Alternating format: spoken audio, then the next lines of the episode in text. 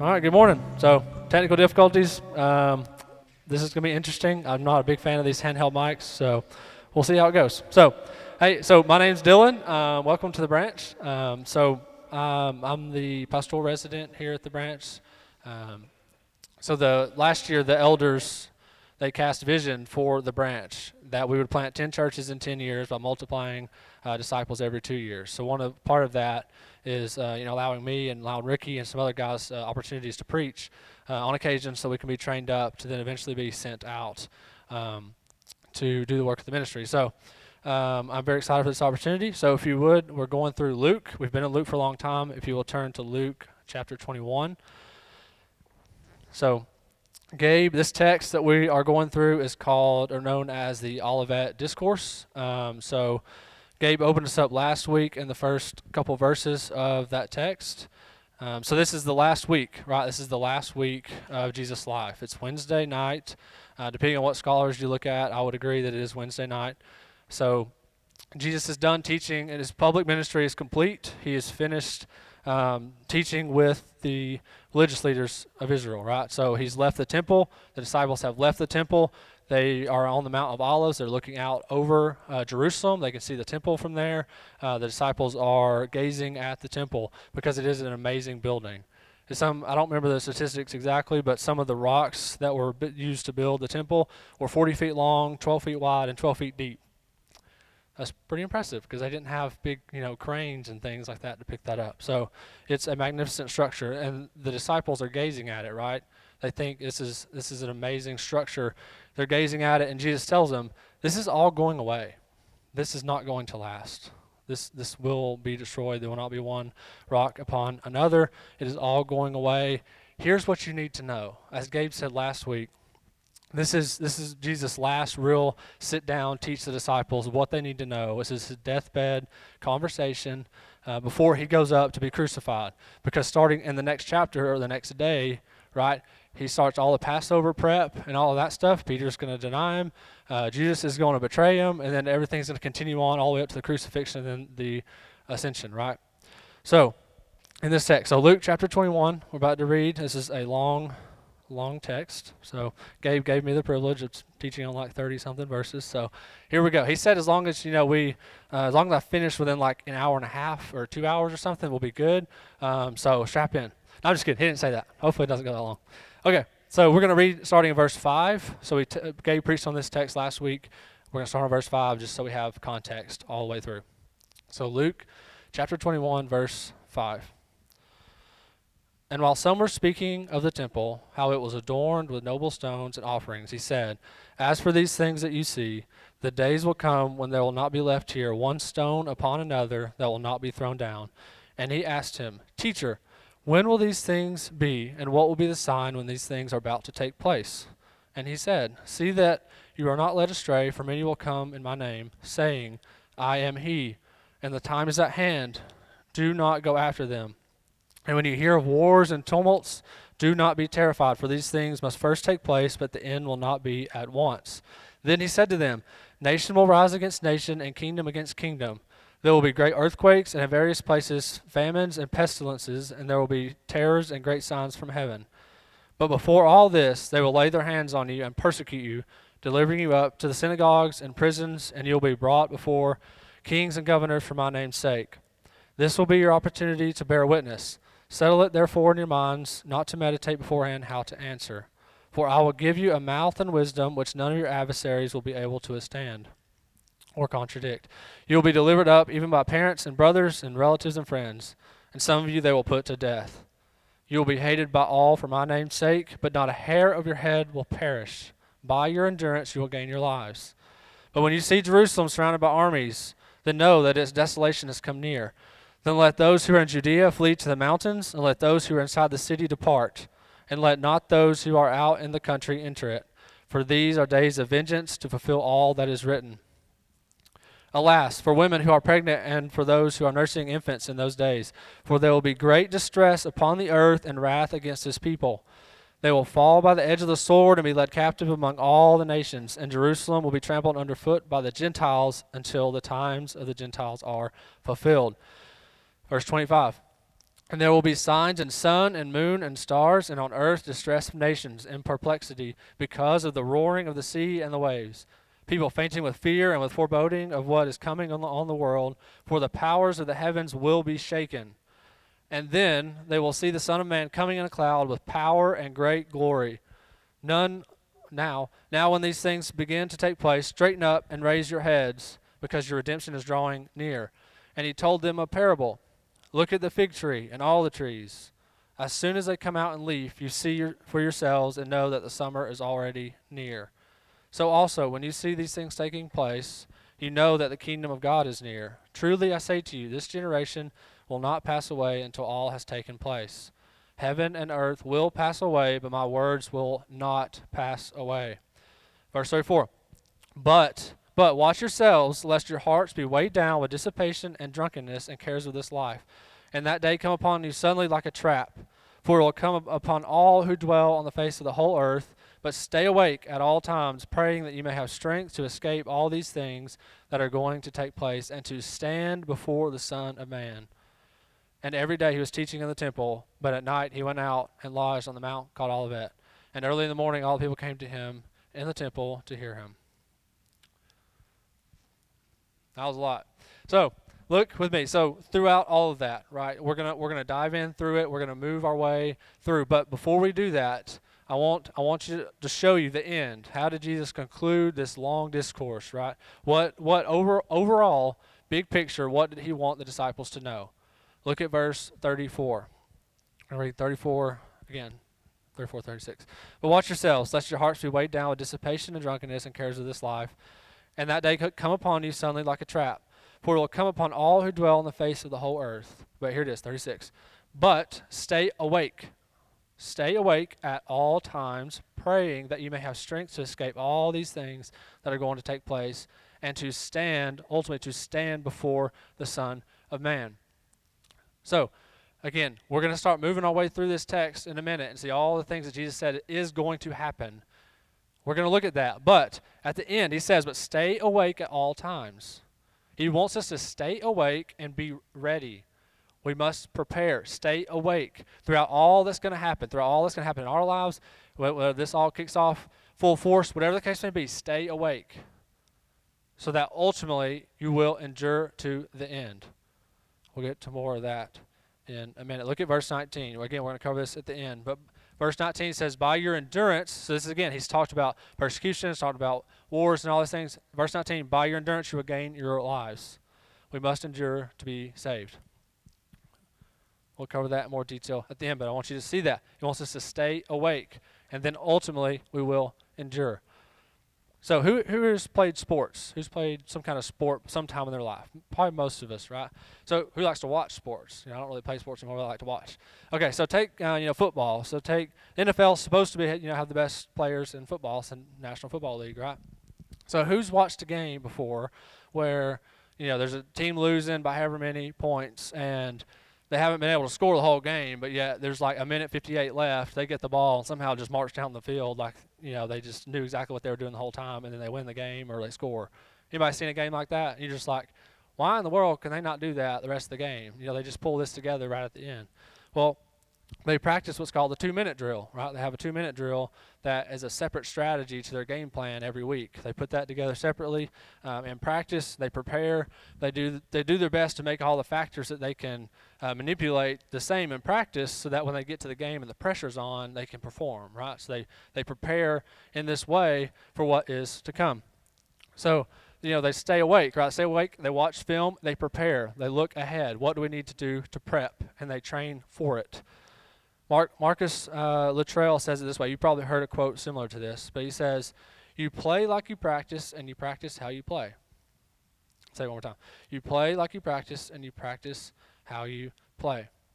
So the way you practice determines the way that you play, right? So as we stay awake and as we prepare, that is ultimately going to help us then perform and execute what Jesus wants us to do when the time comes, right? When things get really bad, life gets hard, we have to prepare for that, right? We have to get ready. You have to stay awake. So Jesus wants the disciples to stay awake. Get ready at all times. Prepare for what is to come. So that we have 6 observations of what Jesus wants us to look for and wants us to do. We're going to move through these. I don't know how long it's going to take. 6 observations. So point 1, expect persecution. Expect persecution. Let's pick it up in verse 10. Then he said to them, "Nation will rise against nation and kingdom against kingdom. There will be great earthquakes and in various places famines and pestilences, and there will be terrors and great signs from heaven.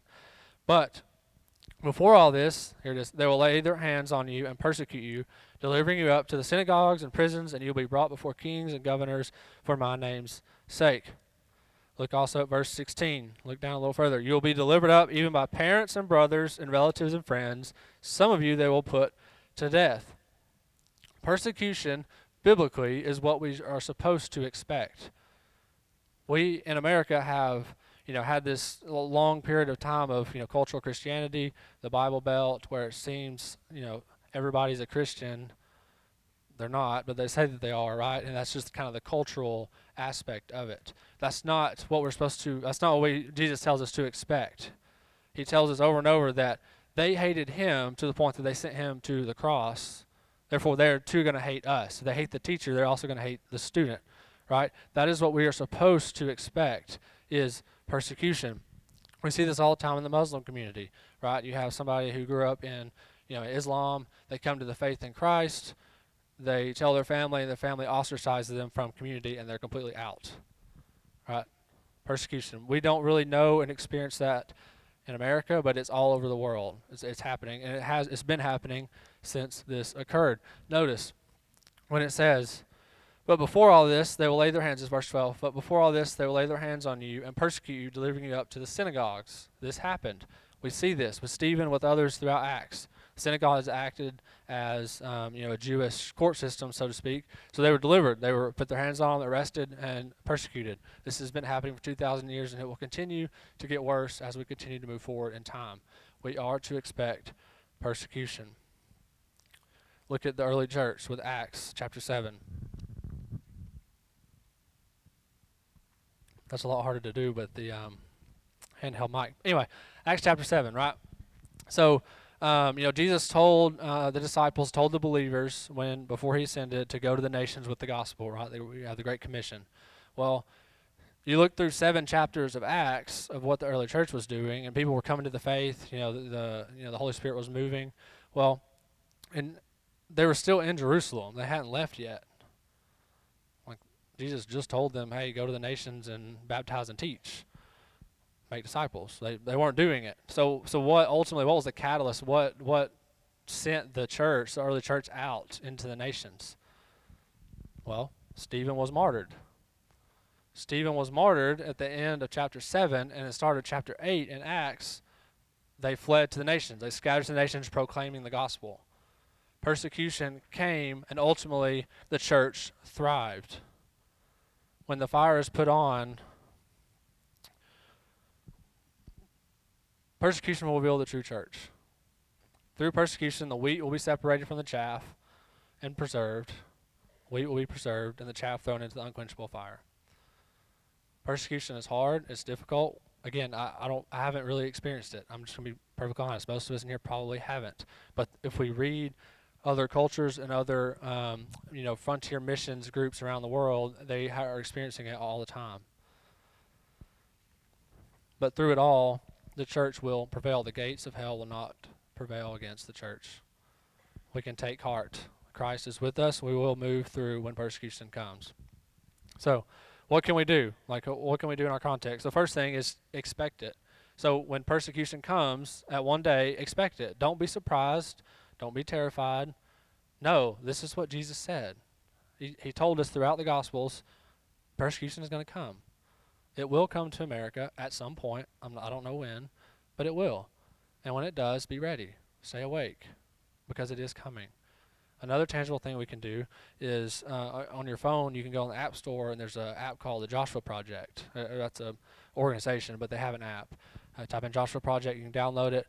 They have on the app. They have a people group that comes up every day that gives you information about it, and you can pray for that group, and you know kind of how to pray because they give you information. A lot of those are unreached people groups, or people that haven't heard the gospel, but they haven't heard primarily because there's persecution there because the country is closed and hostile to the gospel. So we need to be praying for the laborers to then go out into the harvest. That's something that we can do tangibly for world missions, and pray for the church and for those who are trying to reach peoples in persecuted areas. We can pray for them daily. And one easy and tangible way to do that and to know how to pray and what to pray for is the app. That's just one thing that we can do to help pray for the laborers to go out into the harvest. We have to stay awake. We have to be ready, right? To help them in prayer, and then also to expect it when we come. So next point, what else can we do amidst persecution? Keep witnessing. Keep witnessing amidst persecution. Look at verse 13. This is right after verse 12 where he's talking about persecution. So amidst that, verse 13, this will be your opportunity to bear witness. Settle it therefore in your minds not to meditate beforehand how to answer. For I will give you a mouth and wisdom which none of your adversaries will be able to withstand or contradict. So persecution will come, but that is going to present opportunities to share the gospel and to share our faith. And when we are arrested, persecuted, or whatever, we just take heart because, why? For I will give you a mouth and wisdom which none of your adversaries will be able to withstand or contradict. Again, Stephen, Acts chapter 7, he goes on for 53 verses sharing the gospel, witnessing, and laying into the council that is putting him on trial that ultimately kills him. 53 verses, he goes on in this discourse that is just impeccable. Why? Because the Holy Spirit, just as Jesus is saying here, carried him through, both in action and in speech, all the way to the end, to his death. He endured to the end, and he kept witnessing amidst the persecution, and the gospel was shared. So what can we do? So we're not experiencing this type of persecution at the present time, but we are still called to keep witnessing. We're still called as believers to share our faith. Jesus again says, Matthew 28, go therefore make disciples, baptizing and teaching. Evangelism and discipleship, they go hand in hand, right? Because you can't have one without the other. It says go and make disciples. Well, how do you do that? Well, you evangelize. You share your faith, right? And then if they believe, the Holy Spirit moves, they become a believer. But then you just continue to teach, right? You continue to share your faith. You continue to teach the Bible. You continue to teach the gospel. It's just like a big, kind of almost a circle, so to speak. They go hand in hand. So that's something that we can do. Share our faith. That's what we're doing in MC. If you're not involved in MC this semester, we're teaching through Questioning Evangelism. It's a book. So we're talking every week about evangelism. How can we engage the culture? How can we get better at this? Who are we trying to reach with the gospel in our workplace? You know, where we work, where we go to school. All these types of things. That's one thing we can do. We're called to do that. Whether or not we're in this situation of being persecuted, we're still called to witness and to share our faith. All right, moving on. So, number 3, trust God's word. Look at verse 18.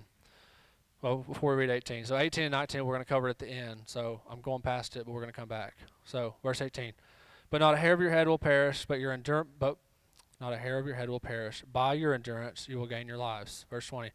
But when you see Jerusalem surrounded by armies, then know that its desolation has come near. Then let those who are in Judea flee to the mountains, and let those who are inside the city depart. And let not those who are out in the country enter it. For these days are these wow, I can't speak. Verse 22. For these are days of vengeance to fulfill all that is written. Alas, for women who are pregnant and for those who are nursing infants in those days, for there will be great distress upon the earth and wrath against this people. They will fall by the edge of the sword and be led captive among all nations, and Jerusalem will be trampled underfoot by the Gentiles until the times of the Gentiles are fulfilled. So, this actually happened. We heard back in Luke chapter 19, back in November, that of Jesus, he already said this. He already said that Jerusalem will fall. In 70 AD, it did fall. The temple fell. The whole city fell. 70 AD, the Romans came in and demolished it. Now, laid siege on it a little bit before that. There wasn't anything left. It's said from our records that somewhere around 1 million Jews died. Somewhere around 1 million people died. You know how many of those were Christians? Based on the records, hardly any out of 1 million people or so. Very few. From the records that we have show that there were hardly any Christians there. Why? Why? Like how? I mean, out of 1 million people in Jerusalem of all places, how could that be? Well, they trusted God's word. They knew that this has been Let's look at verse 22. For these are days of vengeance, to fulfill all that is written. They knew that Jesus had said this twice. They would have known. It would have been shared orally throughout this time. They knew that the destruction of Jerusalem was coming. The destruction of the temple was coming. They knew it. They trusted it, and they obeyed. They got out. They did what Jesus said. They left. They trusted God's word. Look also at verse 33. Heaven and earth will pass away, but my words will not pass away. Jesus' words will not pass away. The Bible, God's word, will not pass away. Everything you see here around the world is going away at some point. Don't know when, don't know exactly how, but it's going away. But guess what? God's word will stand. We have to trust in God's word. And in order to do that, we have to read God's word tangibly. That's something that we can do. We have it written. We have God's word written before us that we can read and to understand and to know God and love him more and obey him and glorify him in all that we do. We have God's word. We have to stay awake. We have to pay attention. We have to prepare, right? We have to stay awake and read. How many of you eat every day? It's kind of a dumb question, right? Everybody hopefully eats every day, I hope, at least in here.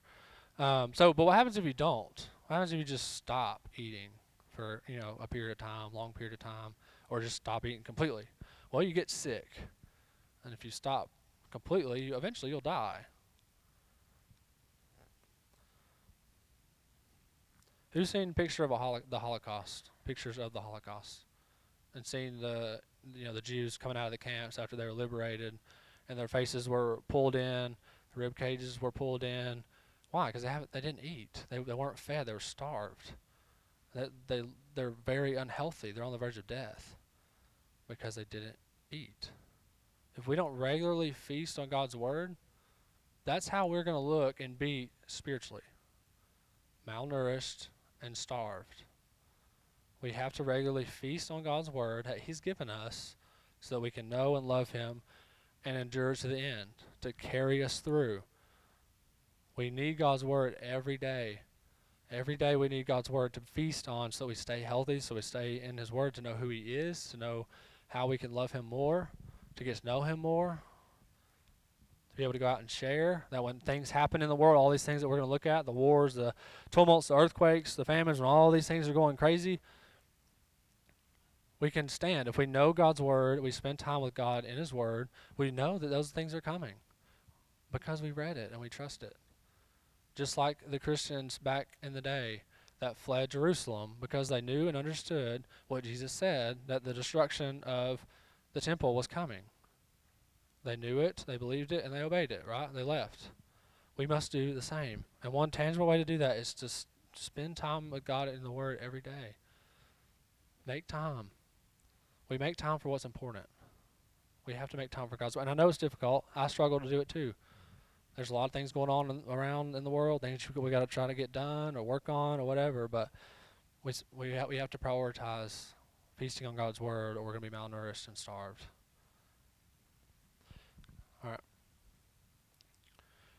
right. Point 4. Expect Jesus' return. So pick it up in verse 25. Expect Jesus' return. Verse 25. And there will be signs in sun and moon and stars, and on the earth distress of nations and perplexity because of the roaring of the sea and the waves. People fainting with fear and with foreboding what is coming on the world, for the powers of the heavens will be shaken. And then they will see the Son of Man coming in a cloud with power and great glory. Now when these things begin to take place, straighten up and raise your heads because your redemption is drawing near. Jesus will return. Verse 27, and then they will see the Son of Man coming in a cloud with power and great glory. Jesus fulfilled all the Old Testament prophecies about the coming Messiah. They were all fulfilled in him. The law was fulfilled in him.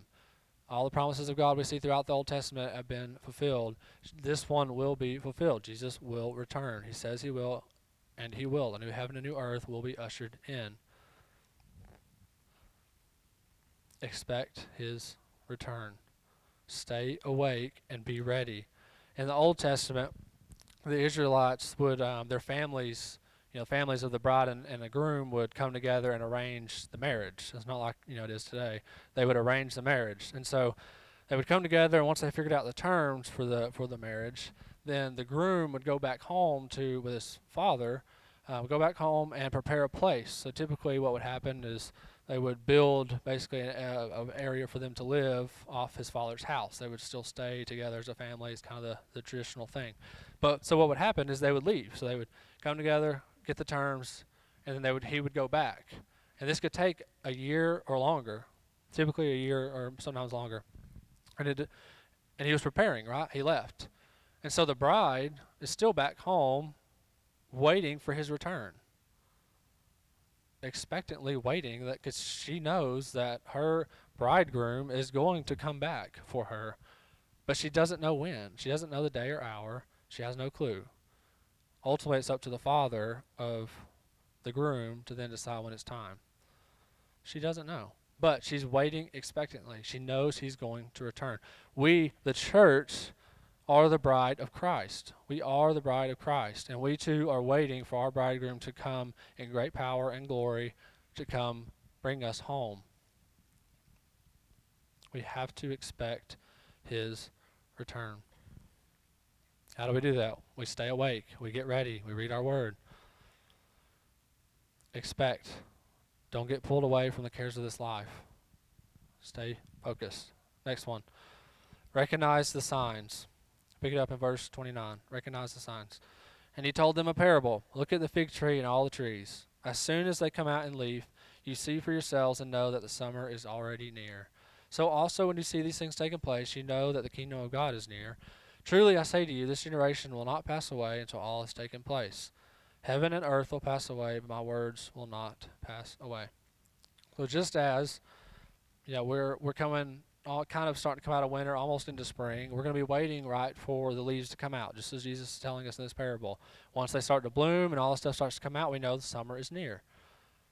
Right, we're getting ready. We're recognizing the signs, the wars, the persecution, the famines, the earthquakes, the great terrors from heaven, the roaring of the seas. All this stuff is going on. Persecution. We have to recognize the signs and know when we are in the story of redemptive history. We are waiting for Jesus' return. That is the period of time that we are in the story of the Bible. Recognize the signs and stay awake. Pay attention. We are in the last segment. The next one in redemptive history is for God to come back, for Jesus to come back and return for us. Watch the signs. Everything is going to get worse. So it's just like when a woman is pregnant, right? When a woman's pregnant, you get a due date. In modern technology, we can kind of, you know, guess in an educated way of approximately when the baby's going to come. All right. So once you get close, once you get within a couple of weeks or so of the baby being of the due date, right? You're starting to kind of like lean in a little bit, like, okay, like we're getting to the point where baby could be coming at any point. Like we have the due date, we know like kind of around that time, but ultimately like it could come at any point.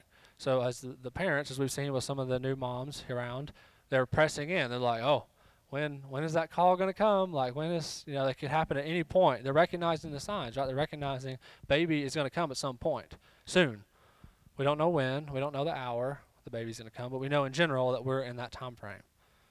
That is how we are right now. We know that he could come at any point, and we have to be ready for when he comes. Otherwise, he's going to come, and it's going to be like a trap.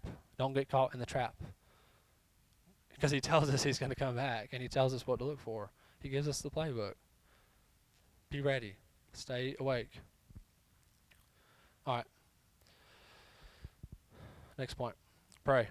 This is the last point before we get into endurance. Pray. Verse 34, but watch yourselves, lest your hearts be weighed down with dissipation and drunkenness and cares of this life, and that day come upon you suddenly like a trap. For it will come upon all who dwell on the face of the whole earth.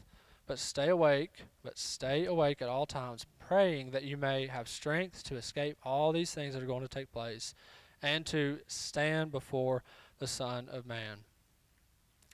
So when all this stuff is happening that we've seen, the wars, the earthquakes, the famines, the persecution, all these things are taking place, we must be in prayer at all times so that we can ultimately escape these things and to what? To be with the Son of Man, to endure to the end, to have the strength to endure through all these things that's going to take place. We have to have the Spirit. We have to have the power of God in us through prayer to endure to the end, to stand before the Son of Man, ultimately, in the end. That is the goal, is to finish. We have to endure to be saved. Pray. We need to pray now. We need to stay awake, and you can't pray when you're asleep. If you're distracted, you're asleep, you're pulled away, there's no prayer going on. We have to stay in prayer, have to stay awake now, not wait until the end and be like, oh, it'll be fine. Like, I'll pray then. Bad things start happening. I'll start praying for sure. Like, no, we have to prepare now. We have to practice the way we play, right? We have to get ready for that. So up to this point, right, so we've looked at staying awake and how we do that, what we look for as we stay awake, waiting for Jesus' return. But then ultimately we have that verse in 19, right? Verse 19, by your endurance you will gain your lives. We come to this crossroads or something, this barrier of like, okay, so by your endurance you will gain your lives. So we have to endure to gain our lives. We have to endure to the end. Through all this stuff that's going on, through life, we have to endure. That's kind of scary, right? A little bit. So how does this work? How does staying awake and endure, how does that come together? Let's look at 18 again, but verse 18. But not a hair of your head will perish. By your endurance, you will gain your lives. If you are in Christ, you will endure to the end. If you are in Christ, you will endure to the end. After I graduated high school, I went to basic training in Fort Benning. So I went to Fort Benning to be a cavalry scout. And so I was down there 17 weeks. And throughout that time, we had a difficult time, myself and the other privates, staying awake, right? You know, we're doing training all the time. You can't ever take a nap. Like, that's not allowed. I do a lot of push-ups. Somebody goes, you know, gets caught sleeping.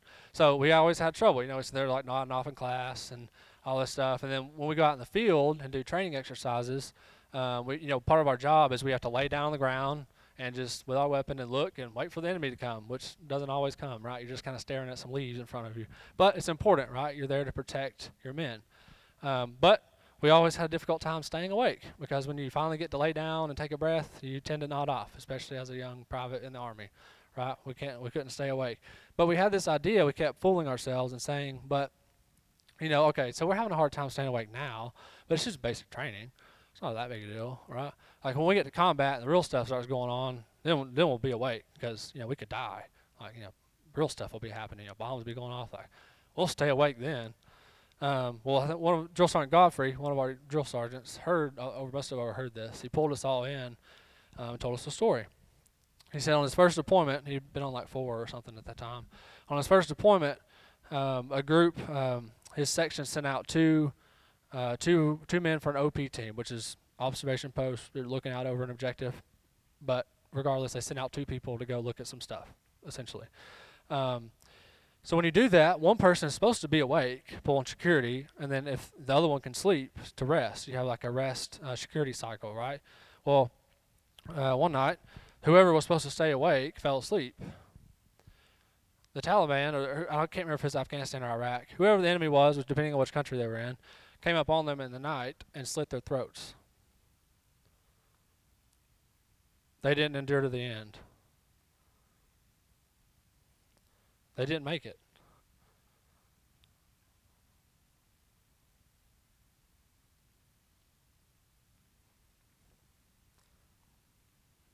We have to stay awake. We have to prepare now. Because when things get bad, when all this stuff starts happening, or starts happening more, and it gets in more in full swing, we start getting in different difficult parts of life, we have to be ready.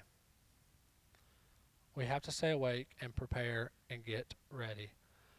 But still, it comes down to the question, though, but this idea of endurance, right, of finishing. You know, can we really know that we will endure to the end? I'll say yes, absolutely. If you're in Christ, you will persevere. Turn with me to John chapter 10. We're going to take a look at this.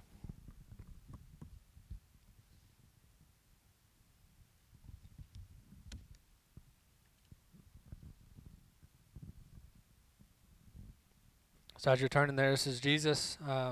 He's speaking. We're going to hear about his sheep. I'll give you a second to turn there. All right, is everybody ready? All right, so John chapter 10, starting at verse 24. Verse 24, so the Jews gathered around him and said to him, How long will you keep us in suspense? If you are the Christ, tell us plainly. Jesus answered them, I told you, and you do not believe. The works that I do in my Father's name bear witness about me. But you do not believe because you are not among my sheep. My sheep hear my voice, and I know them, and they follow me. I give them eternal life, and they never perish.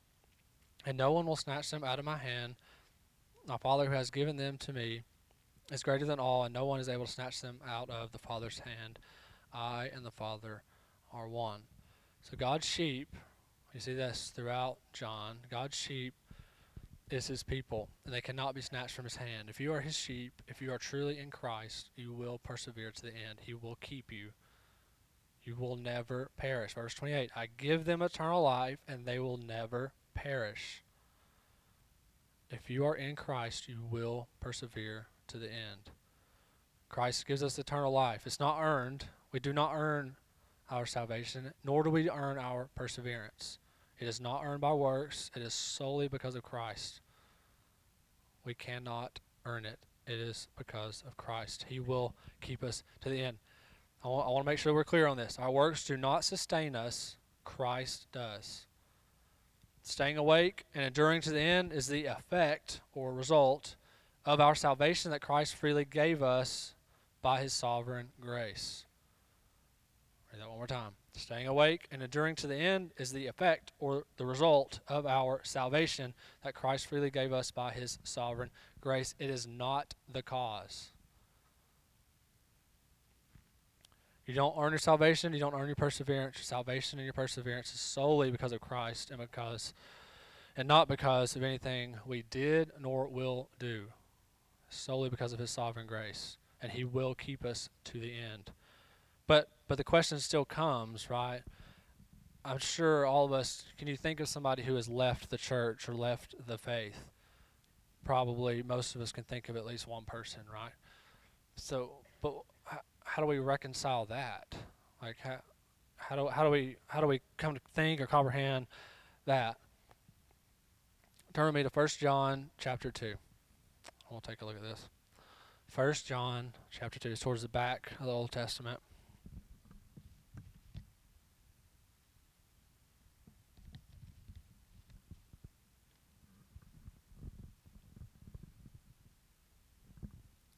All right, so John most likely wrote this letter in Ephesus. It's highly probable near the time of the fall of Jerusalem. So just some background information. So before we read, the church here has experienced some people departing the faith. Some people have left the faith, and that is what John is addressing in these two verses, primarily in verse 19. When we read specifically verse 19, there's two words I want you to focus on and follow because it's important. The first one is us, so there's a group of us. And then the second is they. Okay, so they, the group that left, us, the church. Okay, follow that as we read. So 1 John chapter 2, starting in verse 18. So verse 18. Children, it is the last hour, and as you have heard that Antichrist is coming. So now many Antichrists have come. Therefore, we know that it is the hour.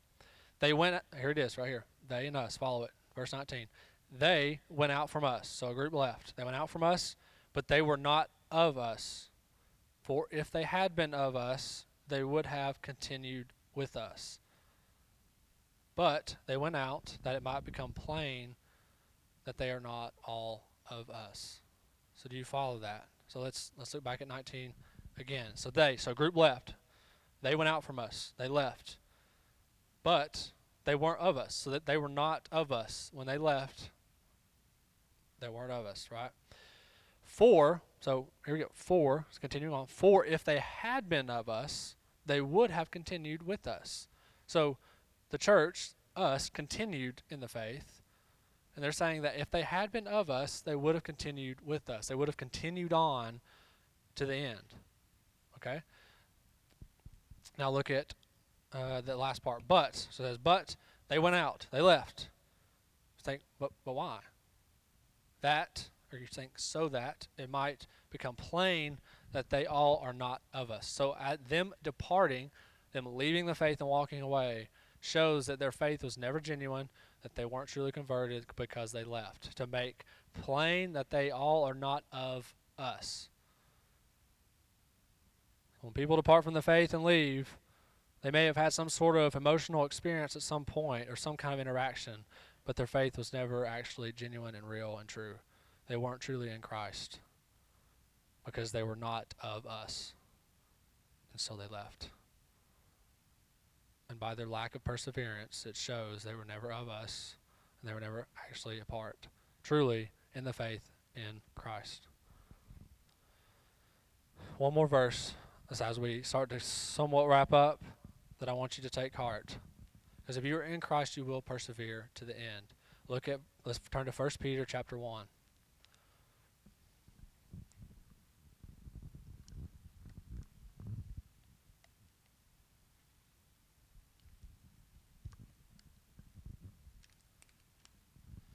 First Peter chapter 1, starting in verse 3. Blessed be the God and Father of our Lord Jesus Christ. According to his great mercy, he has caused us to be born again to a living hope through the resurrection of Jesus Christ from the dead, to an inheritance that is imperishable, undefiled, and unfading, kept in heaven for you, who by God's power are being guarded through faith for salvation ready to be revealed in the last time. God has caused us to be born again. It is a gift to an inheritance, right? To ultimately endure to an inheritance that is what? Imperishable, undefiled, unfading, and kept in heaven for us. Who wants that kind of inheritance? Just me? Okay. Well, I would like one. Right? Okay. Here we go. Daniel in the back wants it too. So, right? To an inheritance. That is what is to come, right? You know, Jesus went up. Our bridegroom went up to prepare a place for us to come. That's our inheritance. He's going to come back, take us, and then bam, inheritance, right? Pretty awesome. So, notice verse 5. Look at verse 5. So we talk about the inheritance, and then in verse 5, who by God's power are being guarded through faith for salvation ready to be revealed in the last time. We don't have to protect this inheritance. This isn't like, oh, we got to work hard and, you know, protect it. No. Who by God's power, the inheritance is being guarded through faith until it's time. By God's power. Take heart. I fully admit, I do not want the power for it to be on me to persevere to the end. I don't want that. Thankfully, God didn't do that in Scripture throughout. It's God who, by God's power, guards us to the end. It's not up to me. Because if it was, I would probably be wandering off somewhere. Or not probably, I would. I'm going to tell you, I would. Sin is real.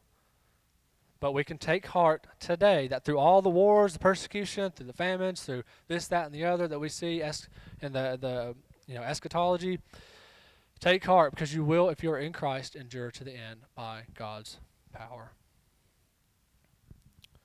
So again, circling back to Luke as we conclude and close. Remember, Jesus told us to stay awake. He told us to stay awake throughout all the things we read through and many others, to stay awake and to be ready. Be ready for his return. And then ultimately, we will, if we are in Christ, endure to the end through it all. Through it all. If you don't take anything else away from today, know that Christ is coming. Stay awake. And ultimately, you will endure to the end if you are in Christ. You will persevere by God's power, not your own. So as we move into a time of communion, this is a special time for us as believers as we break the bread that represents Christ's flesh and dip it in the juice that represents Christ's blood. It's time for us to then reflect. Right? It's to reflect on what Christ has done for us and then also look forward to what he is going to do in his ultimate return. So as you do that and as you reflect and as we pray and worship, what is pulling you away? What is keeping you from staying awake? What is lulling you to sleep in your life? What parts of this world or things going on in your life that's pulling you this way or that way and keeping you distracted and not focused? Spend some time this morning thinking about that and reflecting. If you're a non-believer this morning, we're so glad that you're here, but we respectfully ask that you, abstain from taking communion because it is reserved for believers. Hope and pray the Holy Spirit moved in your hearts to repent and believe in the gospel that Jesus came, the Son of God came and died for our sins to make a way for us to be reconciled back to God. Let's pray. Father God, thank you for this day. Father, thank you for this time and this text and all the many words that you've given us in your word this morning. Father, I hope and pray that as we go out this week that we will know that you are coming back and that we are to stay awake and to be ready.